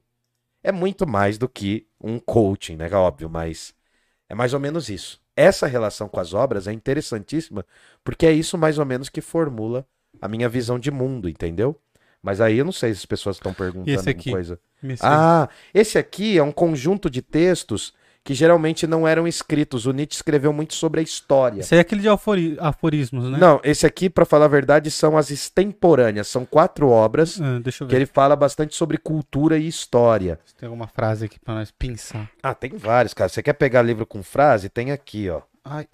Tem um com muitas frases aqui, ó. Muitas frases soltas, ó. Ele tem esse aqui, flechas e sentenças. Lê aí um, lê aí, pode ler. As, po- é, as potências a históricas se chamam esquecimento e ilusão. Caralho, eu tô cego. Isso é lindo. Pot- As potências suprahistóricas são arte, a religião, a compaixão, a natureza, a filosofia. É, e ele tá avaliando a história e os valores já. Mas se você quiser ler uns trechinhos, tem aqui, ó. Ah, aqui. Essas eu eu frasezinhas ver. curtas aí, Deixa ó. eu- Isso aqui eu vou voltar aqui, Camales. Beleza. Aí eu vou voltar a ler o chat também. Eu te Que falei. a galera tá, tá mandando um monte de coisa aqui. Espero que estejam gostando. O homem criou a mulher, mas de quê? De uma costela, se Deus desceu ideal, não entendi. Não. Lê com o calma. homem criou a mulher, mas de quê? De uma costela de Deus, de seu Deus. Nossa. Mano, o homem criou a mulher, mas de quê? De uma costela de seu Deus, De de seu seu ideal. ideal. Aí ele tá criticando justamente essa noção de que nós valoramos a mulher de um ponto de vista diferente do nosso. E o Nietzsche vai ter várias frases pesadas sobre as mulheres. Mas é, então, interessantíssimo fiquei ler. Um pouco cara. de medo. É, então. Tem que tomar muito cuidado com o que você vai ler do Nietzsche. Que ele é perigoso. Ele fala no final da vida, eu sou que nem dinamite. Né? Porque que- onde ele chega, ele explode. Olha isso aqui, ó. Ah, Como você procura um amigo? Gostaria de duplicar-se? Sem duplicar-se? Procura seguidores? Procure zeros. Então, mas aí, é, justamente, essas frases são aforismáticas porque são enigmas. É mais ou menos como o mestre dos magos falando lá pra galera da Caverna do Dragão, entendeu? Uhum. Mas aí ele tá falando porque o Nietzsche ele faz uma crítica do conceito de alma. Ele vai falar que o ser humano é um uma arquitetura de várias almas. E o Freud, um pouco tempo depois, vai falar o quê? Que existe os- o ego, o superego e o id. Então é mais ou menos isso. O Nietzsche, o, o Freud no começo fala: Não, eu não leio o Nietzsche, mas ele leu sim, ele leu. ele leu. Não, porque tem anotações dele lendo. E, mas assim, a- o Nietzsche vai ser extremamente importante para entender essa dinâmica da alma humana. Entende? Dessa complexidade das sendas e das veredas do ser humano. Mais uma aí, você vai ler? Não, Hum. não vou ler, não vou ler. É brabo, eu tô te falando que é brabo. É, o Nietzsche é provocador, cara. O Nietzsche é complexo. E aí, como é que tá o chat? O MR Phelps mandou aqui, ó. O ser humano é o centro da sua própria realidade, uma vez que a realidade para nós é subjetiva. Sim, é o centro da sua própria realidade, mas o Nietzsche está querendo falar o seguinte: os valores precisam ser tirados da terra e colocados na terra. Vamos pensar o assim falou Zaratustra. A- Uma das primeiras cenas do Zaratustra é ele descendo da montanha, falando com um senhor idoso. Esse senhor idoso acredita em Deus, ele fala: "Meu Deus, esse cara não sabe que Deus está morto?" Aí ele chega na cidade, vê todo mundo esperando um cara que é um equilibrista que vai passar por uma corda. E aí o Nietzsche fala, né, no Zaratustra, ele fala, ó, tô te trazendo o conceito de além do homem. O ser humano é uma ponte que precisa ser superada para ser o além do homem. E aí todo mundo fala, nossa, que legal, legal. Daí o, o Zaratustra fala pra caramba do além do homem, do além do homem. Aí o pessoal manda ele ficar quieto e ele vai fazer o quê? Ele vai ficar vendo o espetáculo do cara passando por uma corda, né? Um equilibrista. Esse equilibrista cai, ele morre, né? Aparece um diabo lá e faz ele cair. E o equilibrista fala assim: Nossa, eh, eu fazia isso aqui tão bem. Imagina um cara na slackline, num Uhum. precipício. Ele fala: Eu fazia isso tão bem e veio um diabo e me derrubou. Daí ele falou assim: Olha, não existe Deus e nem o diabo. Os valores, a vida, a morte, esses conceitos, são todos imanentes, são todos da terra. Não há como você ir para além da terra para entender a terra. Você tem que perceber os conceitos humanos aqui porque esses conceitos são humanos, demasiadamente humanos. Nós costumamos dourar a pílula. Nós começamos a ver as, as coisas de um modo poético, né? Que nem o Schopenhauer Uhum. falou do amor. Todo mundo vê o amor como uma coisa maravilhosa, ficar apaixonado. O, o, o Schopenhauer fala: não, você só quer se reproduzir. Mesmo que involuntariamente, você só quer se reproduzir. O Nietzsche é pior. O Nietzsche é pior, porque ele fala assim: em todo amor há vontade de potência. Há sempre uma vontade de subjugar o outro, só que a gente transforma isso em metáfora. Então, notem, todos os valores são passados por exame. O Nietzsche ele pega o bisturi da filosofia e vai cortando até avaliar o que são as coisas, como são as coisas. Ele não quer saber do valor do bem e do mal. Ele quer saber como surge o valor do valor do bem e do mal. Como esses valores surgiram na vida. É por isso que não é, não é só uma questão subjetiva. É uma questão subjetiva, mas que tem um sentido histórico. Porque bem e mal mudam conforme o tempo. Durante o cristianismo, né, se consolidou a ideia de que o bem era uma coisa e o mal era outra. Mas essas coisas são históricas para o Nietzsche, elas mudam. né? Deus, a figura divina, é uma figura eterna. O Nietzsche fala: não, nós construímos e edificamos os nossos valores. E aí a gente chama isso de Deus. Por que, que a mulher aparece no texto lá? Hum. Porque a gente, né, no século XIX era muito comum um fenômeno que os homens divinizavam as mulheres, se casavam com essas mulheres, depois não conseguiam ter relações com elas. Iam procurar relações extraconjugais até hoje é assim.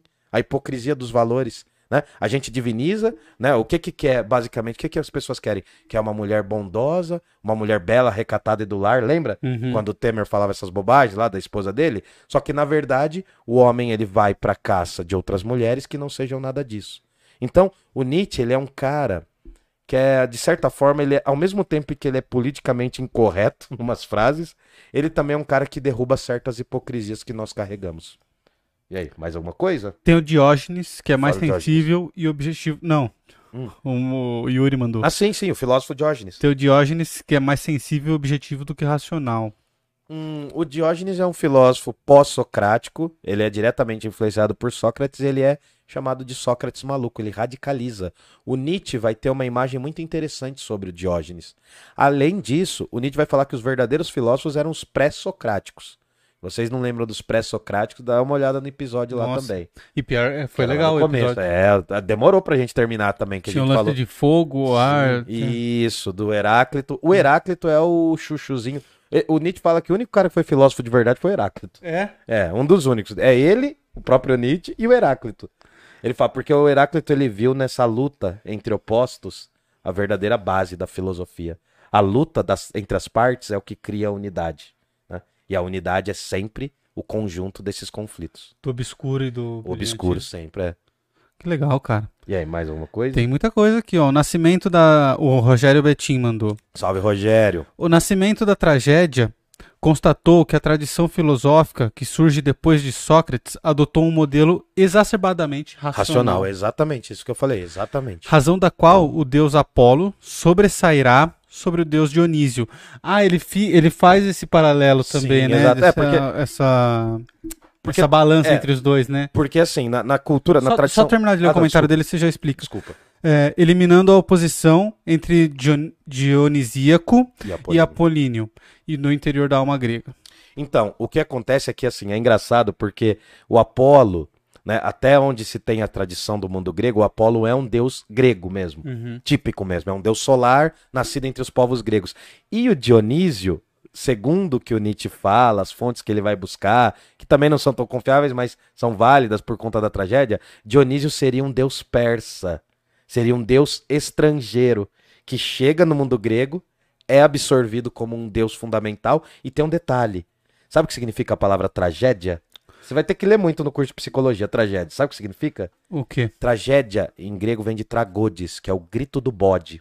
Ah, é? Quando eles iam começar, era mais ou menos como um ciclo de festivais, de peças, né? Imagina você seu ano inteiro esperando chegar a Copa, aí vai abrir esse festival. Quando eles iam abrir o festival, que era das tragédias, eles degolavam um bode.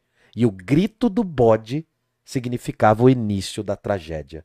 E a tragédia é uma história que começa bem e termina E mal. termina né? muito mal. E a comédia é o contrário, que Isso. começa bem e, e é, começa mal e e termina termina bem. bem. Da mesma forma que a gente falou na Divina Comédia. A Exatamente. Divina Comédia começa com o Dante ferrado, totalmente perdido na floresta, aí ele vai encontrando o caminho de Deus. No final da Divina Comédia, não é spoiler, tá? Tem um texto de 700 anos, não é spoiler. É verdade. É, o difícil não é chegar no final, o difícil é ler o livro, mas no final da Divina Comédia, a, a última parte da Divina Comédia é, é a Beatriz, que é a mina que ele curtia pra caramba, levando ele até a Virgem Maria. Então o ideal feminino aparece. Muito semelhante à tragédia do Doutor Fausto, do Goethe, É, que é um dos modelos filosóficos e culturais para o Nietzsche, o próprio Goethe. Eu não ia trazer também os livros do Goethe aqui. A gente pode falar sobre ele já tem futuramente. bastante, já Mas queria deixar é. na mesa, já É, conseguiu. então. Inclusive teve um comentário aqui, ó, Hum. Luiz Gustavo Bonato. Salve, Luiz Gustavo. E o Dom Nossa. Caloteiro, devolve meu assim, falou Zaratustra. É mesmo, né, cara? Eu acho que eu fiquei com o seu livro. Mas, ó, eu vou dar um detalhe. Eu vou dar um detalhe. A gente lia o Zaratustra numa versão ruim, que era a versão daquela editora lá que eu não vou falar o nome. Mas eu vou te devolver então. Vamos fazer o seguinte. Me fugiu a data do seu aniversário, eu sabia, mas eu vou, vou pensar aqui, depois eu te falo. Manda aí no chat. Mas eu te, eu te dou um Assim Falou Zaratustra da Companhia das Letras, que é uma edição mais rigorosa. Aí, ó. Combinado. No fim foi um investimento. Eu só eu tô te devendo isso. Eu tô devendo esse livro e tô devendo um, de- um livro pra um outro amigo meu também. Nessa ótica, o MR Phelps mandou. Nessa ótica, parece que o sentido da vida é o fim da mesma. É o fim. A- a- o sentido da vida é a própria vida. O Zaratustra fala várias vezes. Leia o Zaratustra ou releia, Felps. Acho que você já leu. Ah, o sentido da vida tem que ser buscada na própria terra.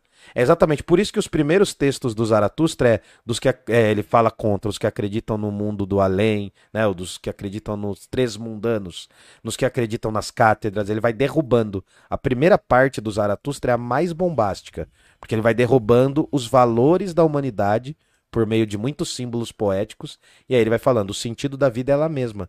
A ideia inicial do Zaratustra, para o Nietzsche, ele ia fazer o personagem principal se suicidar. Né? Você sabe por que Zaratustra, né? Porque Zaratustra é um, um filósofo, entre aspas, que fundou uma religião. Ah, é? É, o zoroastrismo, que é uma religião oriental. E aí o Nietzsche pega essa figura e usa de uma forma poética no Assim Falou Zaratustra. Eu legal. falei que tinha muita coisa, cara. Se Ó, quiser em religião, fazer uma outra parte, tamo aí. Albertina manda- Furtado mandou. Vocês têm alguma religião? Se sim, qual? Você tem? Pode responder. Cara, é, respondendo de forma curta e o que ela quer saber, eu não tenho nenhuma religião. Mas é complexo. Então, eu, eu já fui, né, já fiz parte do, do, do movimento católico, chamado Neocatecumenato. Foi lá que eu me formei, aprendi a ler, meus pais são de, desse movimento até hoje. Eles têm uma visão religiosa, que hoje eu respeito muito, mas a gente brigou muito, né? Ah, tanto que o problema de eu ter saído da igreja foi começar a ler Nietzsche, mano. Foi um dos problemas, Ele porque foi o seu. ele foi o meu desencaminhador, foi meu o Schopenhauer. seu Da Schopenhauer. mesma forma que o Schopenhauer foi importante pro Nietzsche, porque o Nietzsche ia ser religiosinho. Aí o Nietzsche viu o Schopenhauer e falou: Ih, não vou mais. A mãe ficou brava, falou: "Ih, não vai ser mais o pastor? Ele meio que abandonou. E aí eu, eu quase fui padre, né? Você quase foi padre? É, não te falei já essa história? Não lembro. Vai se ferrar, mano. Você é Milena- padre, mano. Não nada É, ver, mano, você eu já levantei pra ser. Vai... se- ah, mas ué, eu podia ser um padre cantor, não tem um monte de padre cantor? Padre que faz a sobrancelha, não tem um monte de padre hairstyle aí, todo estilosinho? Tava passando Eu podia- maquiagem até agora. É, eu podia ser um padre noia, mas tudo bem, mas nada contra os padres, né, tal, mas ah, eu ia ter uma forma, eu tinha uma formação religiosa, eu, eu pensei em um determinado momento da vida em seguir, mas aí eu já tava com o coração partido por causa de um relacionamento antigo, É. e eu encontrei outro relacionamento, então eu deixei o seminário. Eu tô resumindo a história, mas No fim das contas, você tem religião ou não ah, tem? não, eu, eu me considero, eu me considero um ateu por preguiça. Porque eu- hoje eu tenho preguiça de seguir um rito assim. Mas, cara, eu vou falar com muita sinceridade e coração aberto. Eu respeito muito as religiosidades. É, então. E eu gosto muito de estudar sobre, eu gosto muito de falar. Eu tô devendo um encontro. O cara que perguntou aí, eu não sei o nome, me fugiu aí. Foi a Albertina Furtado. Ah, Albertina, depois você vê o nosso episódio aí do luteranismo com o Francisco Leite. É. Foi um episódio incrível. Ele é um religioso que eu conheci há muitos anos atrás Filósofo. filósofo, teólogo mais especificamente. E eu tenho um respeito muito grande pelas religiões, cara. Eu tenho uma admiração muito grande. E eu tenho certeza que o Nietzsche ele não falou só que Deus existe só pra ofender os cristãos. Também. Também, um pedacinho foi, mas eu acho que ele ele tava pensando uma outra coisa ali, tá ligado? Tava pensando uma coisa mais poética, porque tem um texto dele que não foi publicado, né? Que ele fala: "Talvez o cristianismo seja possível". Mesmo no final da vida, sendo um filósofo ateu, ele fala isso, isso é interessante. Eu me identifico muito com o ateísmo hoje. Eu ia trazer um outro livro também que era sobre ateísmo, mas é muito grande, deixa. Eu me considero um ateu, mas assim, não aquele ateu bobo que eu fui quando eu tinha 15 anos, 20 anos, entende? É um ateu que respeita muito a humanidade dos seres. O... o Yuri mandou aqui, ó. Pondé, aí você pegou pesado. Ah, pegou, mano, Ah, pegou, mano, velho. você parece ele um pouquinho, Não, não assim, pareço, carequinha, você tem não, a barbinha, não sei o quê. Um charutinho você já parece, aí você mete um monte de livro aqui, Não, não, pronto. Mas não tenho panca, entendeu? Eu não tenho panca. Você tá ligado que comigo o negócio é mais reto, é, É, mais imediato, exatamente entendeu? isso. Não faço panca e também não faço propaganda pra, pra político escroto, né, mano? Exatamente. Eu falei que é só uma provocação entre amigos. Pode provocar, mas é uma provocação que me dói. Mas se não doer, não é provocação, aí é só propaganda. Eu desvirtuei aqui, cara. Eu não sei se você quer voltar nos Não, conceitos. calma, deixa eu ver Hum. aqui. Eu vou ler os comentários, depois eu vejo quanto tempo de live já tem. Qualquer coisa a gente faz dois episódios de Nietzsche. Beleza. Aí a Albertina mandou também, ó. Albertina Furtado. Crime e Castigo de Dostoiévski, de Dostoiévski é ótimo. Nossa, Cara, magnífico. realmente é Não. uma... Depois, ó, depois do Nietzsche a gente vai fazer um episódio sobre Marx. Aí a gente vai ver também, porque provavelmente vai ser dois episódios, né? E daí eu vou falar sobre Dostoiévski. Aí eu vou trazer os livros do Dostoiévski aqui e vou falar só sobre ele, cara, que é um Crime e Castigo mudou minha vida, é um baita livro e é incrível, é incrível. Dostoiévski, eu tenho um negócio pra ler Dostoiévski que me pega, tá ligado? Uhum. Que é um escritor que pra mim é um modelo de escrita. Eu não falo russo.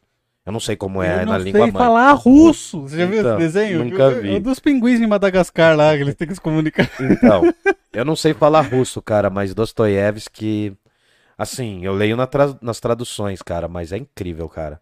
A dinâmica que ele consegue escrever é a coisa que eu mais invejo na vida, mano.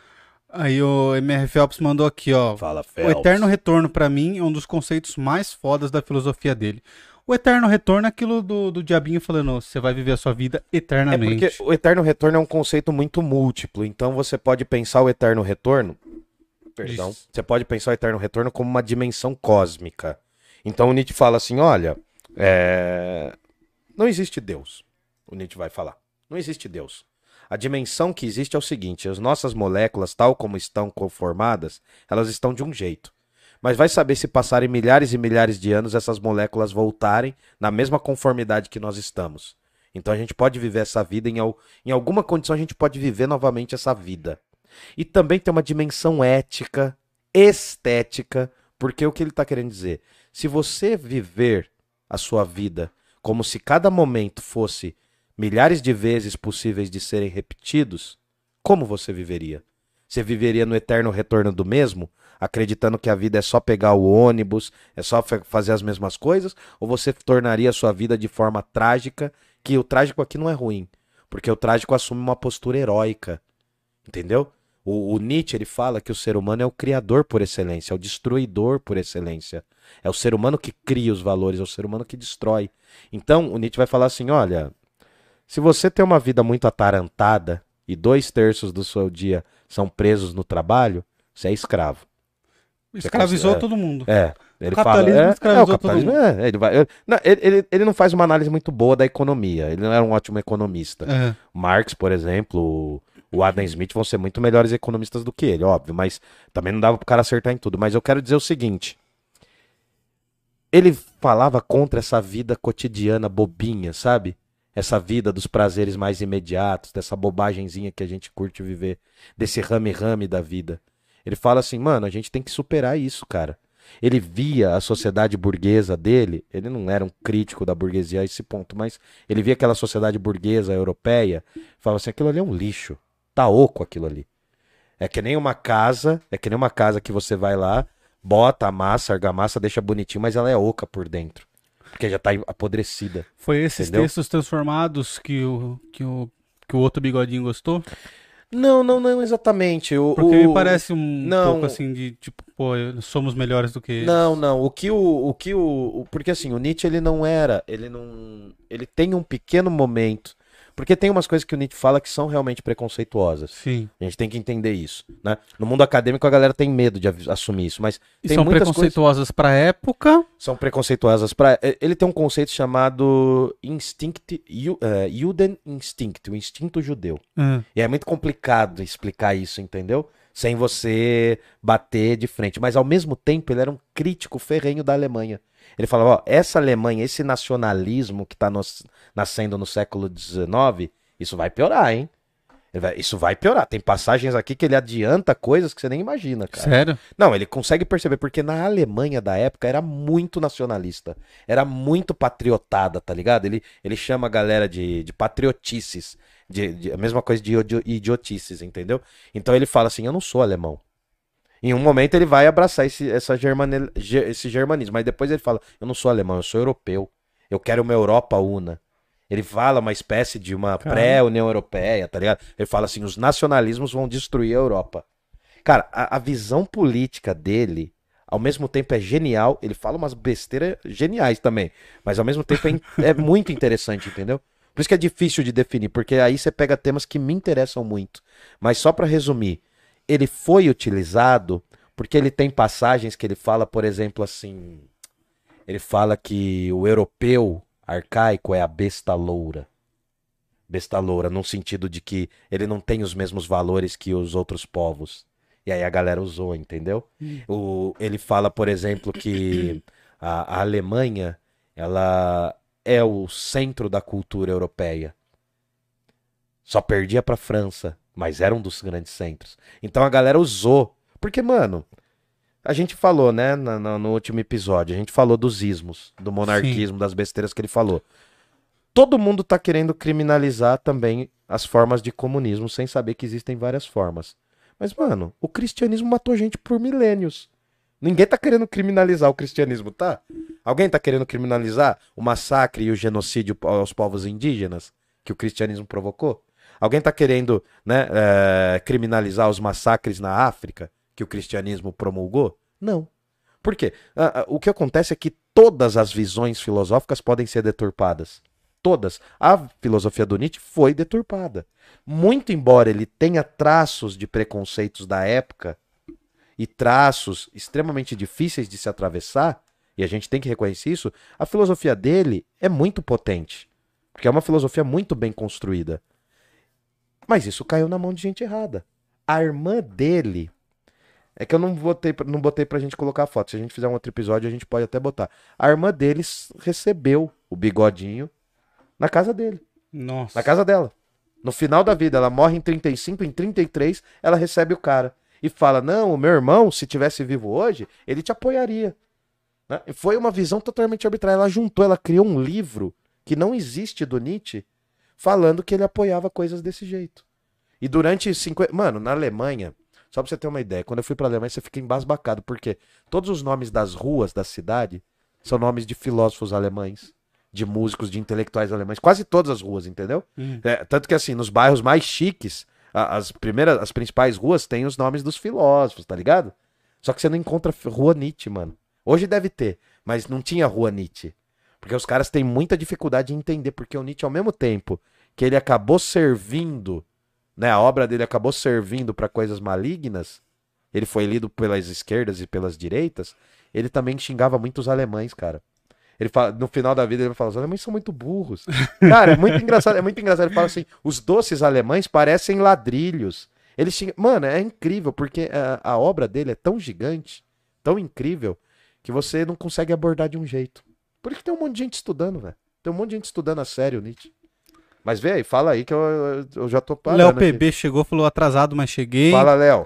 Walter Azevedo, ele deu risada e falou: Eu adoro a surpresa desse pessoal Uhum. em um lugar público.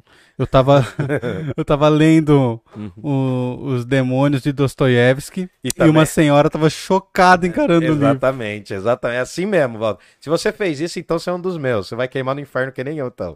Deus um delírio céu, é. também serve pra Deus fazer um delírio, nossa, cara. Ultimamente, se você lê na rua, você já pode levar pancada, né? É comunista. Porque primeiro, primeiro que não estão querendo encarecer os livros até hoje, né, mano? Ô, isso aqui, cara, isso aqui eu derrubei sangue, cara, pra, pra ter, tá ligado? Isso aqui é o patrimônio da minha vida, mano. Se é que eu tenho patrimônio, meus patrimônios, uma das coisas mais importantes da minha vida estão nos meus livros, cara. A E eu sou Danechit. Hã? A Milena Danechit. É, É isso aí? não entendi. Do saindo fora? É. Ah, não. Não, a Milena fica brava pra caramba quando eu compro o livro, cara, que não cabe mais lá no quartinho, né? Mas, enfim. Mas, mano, um dia a gente vai ter um estúdio foda, com uma biblioteca gigantesca, e aí você vai poder pôr lá. Tomara. Bom, mas vai querer fazer uma parte 2 pra eu falar porque eu fiquei na metade da história. aqui. Calma aí, deixa eu ler aqui, Hum. depois a gente decide isso juntos. Certo? O bicho é brabo e ranzinza, o Yuri falou aqui. Eu tenho um amigo que foi pro seminário, ele quase foi padre também. É os mais des- desvirtuadinhos, os caras que quase foi padre. Ó, tem o Camales, né, tem uns amigos que eu não vou dar nomes aqui, Uhum. mas o Camales é um deles. Na minha visão, o Walter mandou, o Walter Certo. Quando desviei os olhos da visão dualista cristã e parei para pensar sobre outras religiões, culturas, eu achei muito incrível, mesmo sendo ateu. É, isso eu também acho, cara. É, cara, porque assim, eu, eu vou ser bem sincero, mano. Se for pra ser cristão, como eu tô vendo os cristãos hoje em dia, eu não, prefiro, eu não quero ser cristão, velho. Eu prefiro ir pro inferno. Sério mesmo, porque se existir. Cara, se for pra ser cristão Falando, sabe, de arma, falando de, de que a mulher tem que ser submissa. Mano, eu não quero, velho. De moral, eu passo, velho. Ah, mas eu tenho uma visão conservadora. Beleza, mano, então fica com ela. Então, assim, o, o- quando eu saí do guarda-chuva do cristianismo, eu me senti perdido também, tá ligado? Eu não vou me comparar ao normal. Nietzsche, não é isso, mas quando eu deixei de seguir a fé dos meus pais, eu me senti perdido, mano, mas depois eu me encontrei, tá ligado? Não é que eu tenho fé nos livros, não é isso, mas eu me encontrei nos meus caminhos e assim, cara, eu passei a investigar muito mais. Eu fui estudar um pouco do islamismo, fui estudar o budismo, fui entender as religiões africanas, bem pouco que eu sei. Entendeu? Mas isso me abriu coisas que talvez eu não teria abertura pra entender. Uhum. Aí você vê, mano, tem uns líderes aí religiosos, cara, que eu falo, mano, se for pra ser que nem essa ralé, cara, eu tô muito mais feliz sendo ateu. Entendeu? Tô muito mais feliz, cara, porque assim. Se for pra ir pro mesmo lugar que esses, Pô, aí não, tô- eu prefiro. Se eles forem pro céu, pode me deixar no inferno, cara. Se aquela galera vai pro céu. Pô, cara, pô, os caras desprezam a vida humana totalmente diferente da deles. Entendeu? Eu não, eu não vou ficar citando nome, mas acho que a galera sabe, tá ligado? Se for pra ser esse tipo de cristão, que faz arminha em culto religioso, eu tô fora, velho. Tô fora. Tô fora. O Yuri mandou aqui, ó, mas ele gostava muito de mulher. É, tanto O, que. o Zaratustra ou acho que o Nietzsche ele tá falando. É, ele gostava, ele gostou de uma mulher chamada Lou Andrea Salomé. Ele teve. Ele trocava um- cartas com ela enquanto outro carta. cara pegava ela. É, então. É, mas ele era ruim. Cara, aquele bigode, aquele bigode de morsa lá não ajudava, velho. Não que o meu ajude, né? Mas, ah, pelo menos a minha namorada gosta, então tá valendo. Mas é, ele era meio travado, né, cara? Imagina, mano, alemão do século XIX. Imagina ele falando com uma mulher. Senhoras, que chato. Ele chegava assim, né? chato. ele falava assim: Você já leu Schopenhauer? Pô, a mina. Não, mas a mina era intelectual, velho. Eu sei, mas Isso ele é é chato. Esse que é o problema. O problema não é ser ou não intelectual. Eu acho que o cara devia ser afoito, mano, no rolê. Acho que o cara queimava a largada, mano. Porque imagina como que era chavecar naquela época. É, Entendeu? Ó, vou te cortejar como fosse uma, se fosse uma deusa, sei lá, mano. Ah, chato. Algum papo torto ele mandou. A Cláudia Nascimento mandou boa noite Salve, pra gente. Cláudia. Boa noite, cheguei, ela mandou. Oi, Cláudia. Ed Galileu, sair na rua portando arma de fogo é de boa, mas sair portando livro pra, pra ver. É, entendeu, mano? Tá, mas né? sai portando livro pra ver, tá? tá, tá numa vibe, cara, que, meu, eu vejo alguns líderes aí cristãos e eu falo, tô fora, cara. Tô fora, mano. Belchior também quase foi padre, mas conheceu os prazeres da carne e se desvirtuou. O Camales É. também foi a mesma coisa.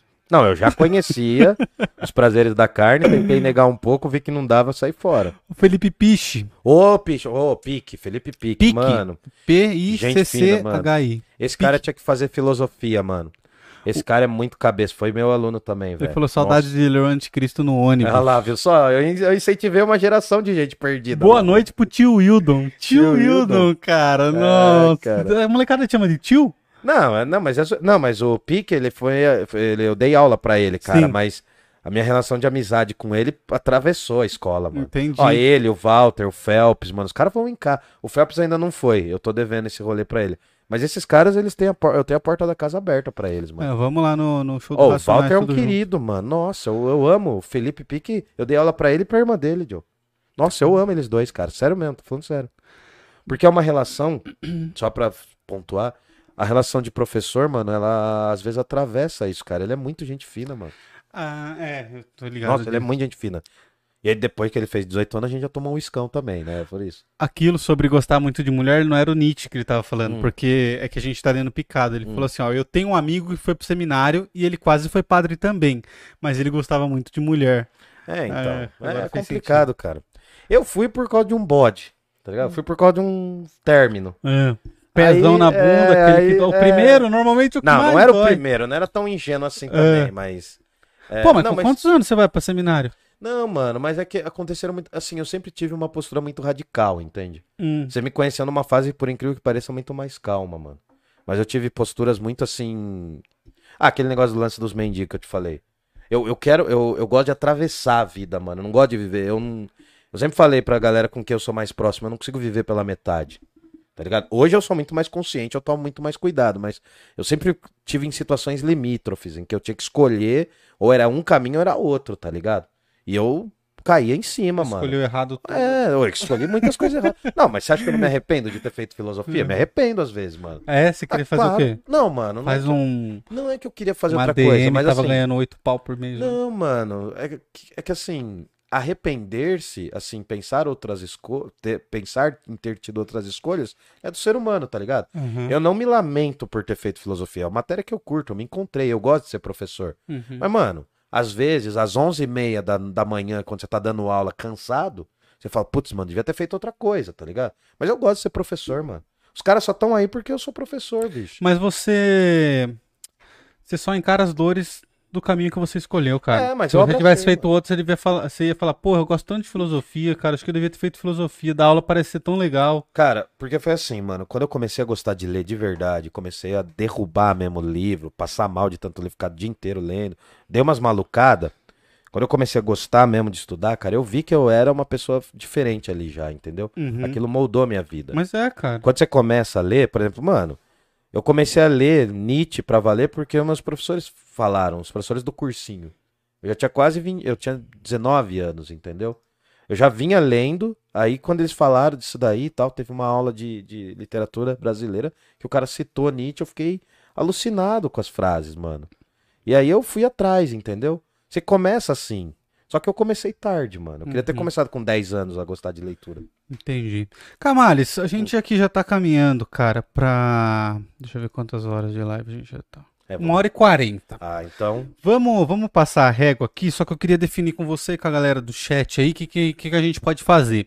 Você quer fa... O que, que você tinha na- em mente pra falar hoje que a gente desvirtuou e começou a falar Não, sobre eu- outras coisas? É, eu- ia fazer um a gente deu uma pincelada no monte de ideias do Nietzsche, mas não, não se aprofundou em nenhuma. Tá, a, a sugestão que a gente pode ter é o seguinte: semana que vem eu faço um panorama da vida e obra dele. E se a galera curtir. A vida eu- a gente abordou é, já hoje. É, só da obra. A gente pode, eu ia falar de alguns conceitos Tá. aqui. Semana que vem a gente pode falar de alguns conceitos e aí a gente pode lançar. Se a galera tiver afim, a gente pode fazer um pequeno estudo sobre o Assim Falou Zaratustra. Uhum. Tá ligado? Eu acho que não tem problema. Só que assim, a gente pode dividir na terça e na quinta, fazer pelo menos um mês na terça e na quinta a gente organizar isso, fazer um filobrizando mais rápido, não sei, alguma coisa assim, pra gente abordar os conceitos que eu quero, que eu gostaria de abordar, e aí a gente pode passar por outro filósofo também. Isso a gente pode decidir. Eu só queria saber se a galera gostaria de uma parte 2, assim. É, aí. Porque daí galera. daria pra falar mais coisas, entendeu? É que eu acabei me emocionando aqui também, mas. É, mas é que tem muita coisa pra falar sobre o Nietzsche, né, cara? Ele é um dos mais importantes. Não, não é o mais importante, mas é um que eu gosto bastante, enfim. É que todos são importantes, tá O ligado? Felipe já falou, ó, bora.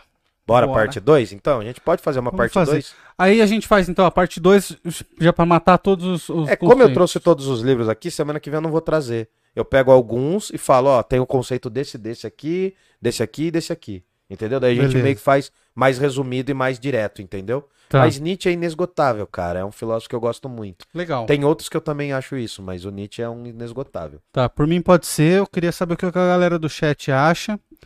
É, Mandem aí pra gente, pra gente se organizar também, porque no fim das contas é pra eles, né, que a gente Ah, faz. sim, mano. Sim. Se não, também a gente, se, se a galera não quiser, a gente toca É. e vai falar de, de outros filósofos. Agora vem depois Marx, depois Dostoiévski. Dostoiévski. O Dostoiévski não é propriamente um filósofo, mas eu quero falar sobre ele. Tá, legal. Eu quero ouvir sobre ele também. Daí depois a gente vai falar de Freud. E aí eu vou fazer um resumão do século XIX e a gente entra no século XX. É, o Walter falou, faz sim. O Douglas falou sobre parte 2. Aproveitar pra tirar dúvida. Pô, espero que vocês tenham gostado. A gente pode, eu posso fazer ao longo da semana, posso fazer uns teaserzinhos sobre. Uns teaser, ninguém fala teaser, né? mano? Teaser. Teaserzinho. Eu posso fazer uns vídeos lá no nosso canal do Reels. Parla, um Rios, daí a gente vai Que falando. fase, né, mano? A galera entende mais um, É. um Rios do que um teaser. Ah, mas, enfim. Bom, Beleza, acho que a galera gostou. É, o Yuri falou, bora sim, é bom falar sobre a vida do autor. É, foi o que a gente falou hoje mais, sobre a É, vida a dele, né? Deu uma isso pincelada aqui. Ah, O MR Phelps também falou que pra, pra gente ir pra parte 2. Então vamos fazer isso aí. Aí a gente pega esses conceitos e Vai entende o que ele quer falar Isso. sobre isso. Eu É. acho muito foda quando, quando, quando a gente vai a fundo e aí a gente lê só a frase que a galera usa, por exemplo, Deus está morto, mas depois de você entender todo o raciocínio e pensamento que há por trás, é muito foda quando Não, isso beleza. acontece. A gente, aí eu vou fazer o seguinte, então, só pra gente combinar. Eu vou pegar uma obra de juventude, uma época de maturidade e uma época de velhice do Nietzsche. Pô. Daí a gente faz aí, mas é, essa divisão em três partes não é comum, não é todo mundo que considera. Mas eu vou fazer essa divisão em três partes pra tornar mais didático. Eu faço o comecinho, o meio e o fim da vida dele. Isso. Aí eu vou pincelando também com obras da. com as coisas da vida dele. É isso, cara. Hoje foi muito bom. A gente chegou a bater 21 pessoas simultâneas aqui até a hora que eu vi. Pra gente tá ótimo. Pô, mano. cara, eu fico feliz porque tá aumentando toda semana. Toda semana tá aumentando. Ah, e a gente tá fazendo por gosto. A gente tava fazendo com 7, aí depois foi pra 10, na outra tava com 12, aí depois E foi bora. pra E vamos indo. 16. Hoje a gente bateu. Na semana passada tinha batido 18, nessa aqui bateu 19 21. E espero que, que essas coisas continuem acontecendo. As crianças começaram pequenas, a gente ainda tá que devagarzinho. É. Fechou. Mas, pô, cara, muito obrigado a todos que assistiram aí. A gente tem um bolinho pra comer agora. Tem a pizzaria Giuseppe que tem as pizzas aí pra, pra gente comer. Nosso patrocinador, se Nosso você é de Jundiaí região. As coisas estão todas na descrição do vídeo aí, cara. Uhum. A gente tá fazendo os vídeos longuíssimos, mas beleza, depois vocês olham aí, os nossos patrocinadores e fortalecedores. É. E, galera, a gente tava falando sério. A gente vai no. Vai ter o show do Racionais aqui no dia 20, em Jundiaí, lá no Grêmio. 20 de abril. 20 de abril. Quem quiser colar com a gente, dá um salve lá no, no Instagram do Parla, porque a gente vai. Vamos, vamos de pista mesmo? Ah, cara, eu vou, mano. Eu vou, Eu mano. também vou. Então a gente vai de pista mesmo. E quem É que quiser colar ir, com a gente, a gente vai ficar todo mundo junto lá, vai ser legal. A gente faz um mini encontrinho assim. Sim, se a gente tivesse grana, a gente faria o camarote do Parla, mas a gente ainda não tá nessa Nossa, condição. imagina. Mas um dia a gente faz, a gente promete, prometemos aí, a gente faz o camarote do Parla. Agora, um se você é um cara muito rico e quer pagar um, um- um camarote e convidar a gente, a gente aceita também. Nossa, camarote nos racionais, mas eu quero ficar lá, mano, eu quero ver porque vai ser um acontecimento, cara. É. Acho que vai ser assim, eu já fui em alguns shows, né, depois dessa pandemia, mas acho que vai ser o primeiro grande show, entendeu? Então, Uhum. eu quero muito ir ver. Bom, é isso. Fechamos? Galera, muito obrigado a todos que assistiram. Pizzaria. Giuseppe, Fala o nome das pessoas pra gente mandar um salve no final, mano, porque Pô, eles ficaram até agora aí, ó. o Yuri da Paz, o Yuri da eh, Paz, Felps, Felps acompanha também. o Douglas Cândido, o O Walter Douglas, Azevedo, meu primo Walter, Felipe, Felipe, Pique, mano, eu amo esse moleque, cara. o Ed Galileu, Ed Galileu, artista da grande cidade. quadrinista, Walter Azevedo, O Walter você falou já. já filho. falei, o Léo PB, Léo PB, Albertina Furtado, Albertina Furtado. eh, a Elisete, Oi, Elisete. Oi, Elisete. a Elizabeth, Oi, do Elizabeth. Danone. Hoje não teve Danone, eu fiquei sério, é? Que É, doideira. então. Hum. E é quinta, hein? É, é quinta. O Albertina eu já falei, o Rogério Betim, Rogério Betinho, um abraço. o Luiz Gustavo Bonato, que você tá Bonato, devendo tô livro devendo livro. ele. É, Nem lembrava que eu tinha ficado com o livro dele. é, né? então, mas Como quem, ele deu quem, essa sugestão ao quem vivo. bate nunca esquece, né, quem cara? é. Não, eu vou dar um desse pra ele aqui. A. Ana Cláudia, Oi, Ana Cláudia. A gente vai dar um desse aqui. Eu vou dar um desse aqui pra ele. Walter Azevedo já falei também, né? Sim. O André Fernandes, Ô, de Jundiaí, André Jundiaí. Fernandes, o maior guitarrista aqui. Manfredini, Manfredini, um abraço. o Tio Ri colou aqui também. Tio Ri também. O Fabrício. Pô, Fabrício. uma galera em peso aqui, cara. A Gabi. Gabi, abraço. Deixa eu ver aqui. se- O, Rafael Bezerra. Rafael Bezerra, ô, mano, o Rafael também conheci ele no MASP, né? É? Verdade. Da hora, mano. É, tô esquecendo de alguém aqui. A Júlia. Júlia. Júlia Reiman. Ah, Júlia. Raiman. Júlia Raiman, escritora mandou. de Jundiaí também. Estamos atentos, ela mandou. Boa, boa. Acho que foram Mas não esses, ficou né? muito. Ah, acho que deu pra José. Jorge. José Jorge, um abraço. Isso. Achou o óculos, né, filho?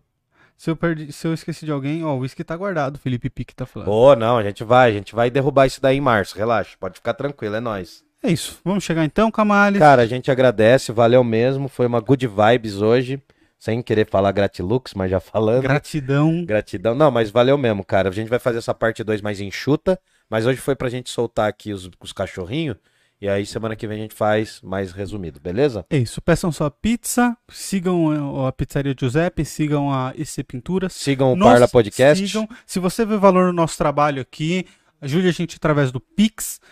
pix.parlapodcast.com.br Como? pix.parlapodcast.com.br Mandar ser um beijo pra quantia. Thalita, que fez um Pix pra gente semana Sim. passada. Valeu, Thalita. É, semana passada não, terça, Foi né? terça, é. A Thalita, muita gente boa ela, a gente conversou lá pelo Instagram. E, bom, se você vê valor no nosso trabalho, ajuda a gente aí através do Pix.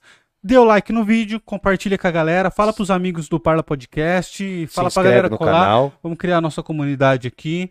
E é isso. Vai lá no nosso canal de cortes. Se você de quiser, Cortes, se você quiser apoiar mensalmente, a gente também tem uma modalidade de apoia-se, que é o apoia.se barra Parla Podcast, apoia.barra, uh, apoia.se SE. SE barra Parla Podcast. É uma forma de você contribuir mensalmente. Pode ser num valor mínimo de cinco reais, vai até onde vocês atingirem lá.